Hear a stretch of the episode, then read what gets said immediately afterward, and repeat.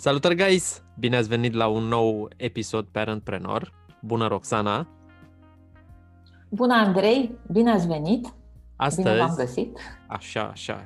Astăzi avem un subiect foarte, foarte interesant, un mit, de fapt, pe care îl vom destrăma, mitul disciplinei. Și vom avea un exercițiu foarte, foarte mișto, făcut prin anii 70. Hai că te las pe tine să spui despre el, Roxana. Da. Ziceam că vorbim despre mitul disciplinei. De fapt, m-am gândit la el și i-am zis mitul disciplinării ca model educativ. Când m-am gândit la subiectul ăsta, am fost tentată să o iau de la cuvinte și de la etimologie, pentru că mie îmi plac foarte mult cuvintele. Și de la sensul inițial, de la conceptul definit inițial, să vedem cum a evoluat termenul. Mi se pare extrem de interesant să descoperim de unde vine, care a fost înțelesul inițial și cum a evoluat sau cum s-a pervertit. Vai, ce-mi place cuvântul ăsta, pervertit. Da. Cuvântul vine din latină, da, ca multe altele, și a disciplina înseamnă acțiunea de a învăța pe cineva. Discipol e o persoană care a învățat de la tine și urmează învățăturile tale. A avut foarte repede și un sens reflexiv, adică a se disciplina înseamnă a se obișnui cu spiritul de ordine. Și de aici cuvântul a zburat repede în a obișnui pe cineva cu spiritul de disciplină, de ordine și de ascultare. Și foarte repede, pe măsură ce societatea s-a dezvoltat, s-a complicat, a devenit din ce în ce mai complexă, da? Cuvântul disciplina a trebuit să capete un soi de sens de standardizare. Și atunci a disciplina a devenit a supune unei reguli uniforme. Și de aici, de la a supune unei reguli uniforme, l-a îndat pe Sfântul Nicolae jos din pod. Sau am întors foaia, cum se zice la a disciplina pe românește. Și sensul a luat-o în trei direcții. Unul a fost ăsta, de a supune pe cineva disciplinei. Al face să fie ascultător. Da? Pe românește a te învăța minte. Cel mai bine pentru o bătaie. Da? Și de aici o grămadă de derivate ale disciplinei ca pedeapsă. Consiliu de disciplină, regulament și așa mai departe.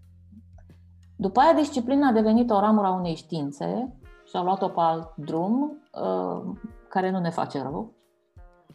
Și după aia, în religie, s-a dus în penitență disciplina. Nu ne ducem nici acolo. Ce vreau să spun este că a disciplina a devenit foarte repede a pedepsi. Și aici s-a așezat foarte frumos. Din locul în care sunt acum, eu vreau să spun cu toată responsabilitatea că nu poți să înveți prin pedeapsă. Pentru că atunci când pedepsești, tot ce faci e să demonstrezi cât se poate de clar că ai pierdut controlul și că poți pur și simplu să-ți folosești puterea de a restricționa, de a face rău, pentru că poți, vorba bancului. Și în contextul ăsta a disciplina, văd și cred cu tărie că trebuie să însemne pentru un copil ocazia de a-l învăța să-și controleze comportamentul. Ajungem iarăși la controlul comportamentului, fiindcă asta vreau să fac ca părinte, de fapt. Vreau să-l învăț o deprindere, pe viață, care să-i ajungă pe viață, da? Exact asta vreau, să-l învăț cum să-și controleze comportamentul. Că asta sunt, instructor de deprinderi.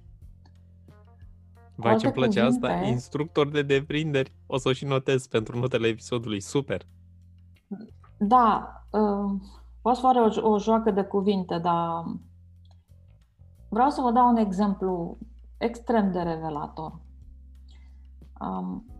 Nu poți să-l învăți pe copil cum să aibă răbdare Dacă eu sunt primul căruia îmi sare muștarul imediat și pedepsesc mintenaș, uite așa.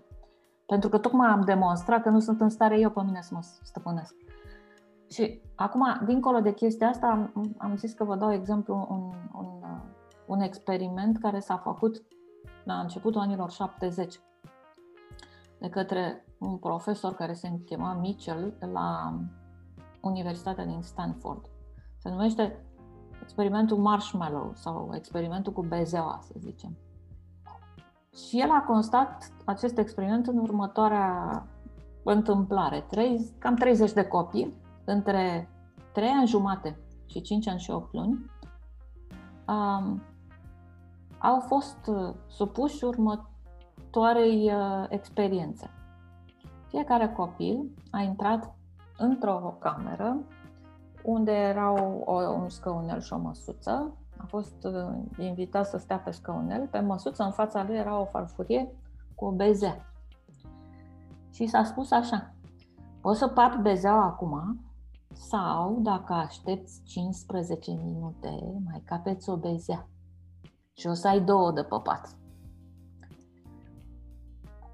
Ce s-a întâmplat după ce fiecare copil a trecut prin experimentul ăsta a fost următorul lucru. Unii au așteptat să iasă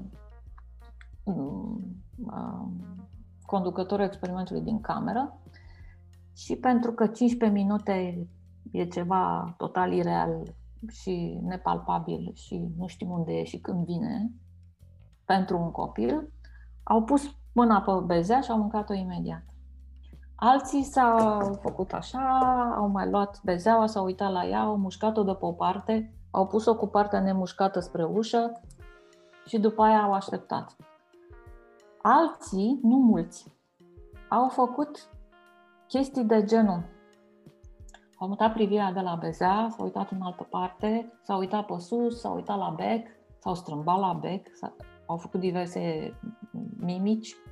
Alții au început să cânte, alții au început să lălăie și să se buție pe scaun, iar o fetiță a stat așa cu minte, după aia a pus capul pe masă, a ținut ochii închiși 1 minut jumate și după aia a dormit. Iar când profesorul a venit peste un sfert de oră, a căpătat și a doua bezea. Experimentul a fost executat longitudinal, adică în timp a fost reluat. Și aici e partea cea mai interesantă. Pentru că ce a vrut să dovedească experimentul a fost în ce măsură copiii care au așteptat o recompensă întârziată, amânată, față de cei care au ales recompensa imediată, păpăm acum,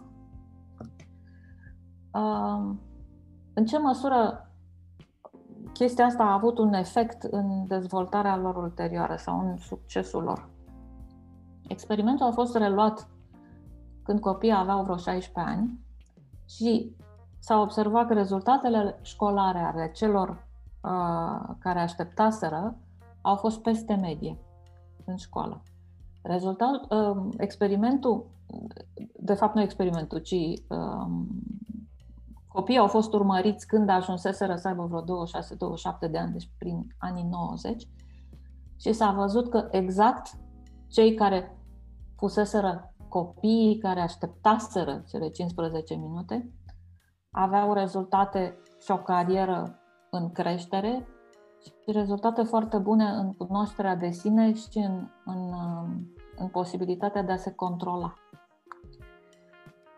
În 2011, o parte din participanții la acest experiment, la experimentul din 70, printre care și cei care și-au reținut instinctul de a mânca acum, o parte din aceștia au fost invitați într-un laborator de cercetare unde au participat la un test cu un electroencefalograf care a demonstrat că exact cei care așteptaseră în experiment sunt cei al căror neocortex este nu numai mai dezvoltat, dar și mai activ și mai în control. Asta înseamnă că ei sunt cei care reușiseră să-și controleze nu numai mintea conștientă, dar și mintea subconștientă. Ideea de a aștepta. Sunt cei care reușiseră să obțină mai mult control asupra lor, asupra comportamentului, asupra rezultatelor. Și exact asta arată testul cu bezeaua. Dar pentru un copil mic, foarte mic, care e conștient de faptul că vrea ceva, deci de un impuls, e extrem de greu să-l faci să înțeleagă ideea de a aștepta. Vorbeam despre faimoasa replică din Shrek, "Are we there yet?" E foarte greu pentru un copil să înțeleagă că dacă așteaptă 15 minute, obține dublu recompensei care e deja aici prezentată. Dar exact în spațiul ăsta și în timpul ăsta, dintre impuls și acțiune, exact ăsta e locul ăla magic în care are loc creșterea și în care se întâmplă toată dezvoltarea asta. Și asta e baza inteligenței emoționale și sociale. Am făcut toată povestea asta ca să explic încă o dată faptul că trebuie să știm ca părinți cum funcționează în mare creierul nostru, cum se dezvoltă. Pentru că felul în care ne purtăm noi cu ei le formează creierul. Da? Nu știu cât timp mai avem acum.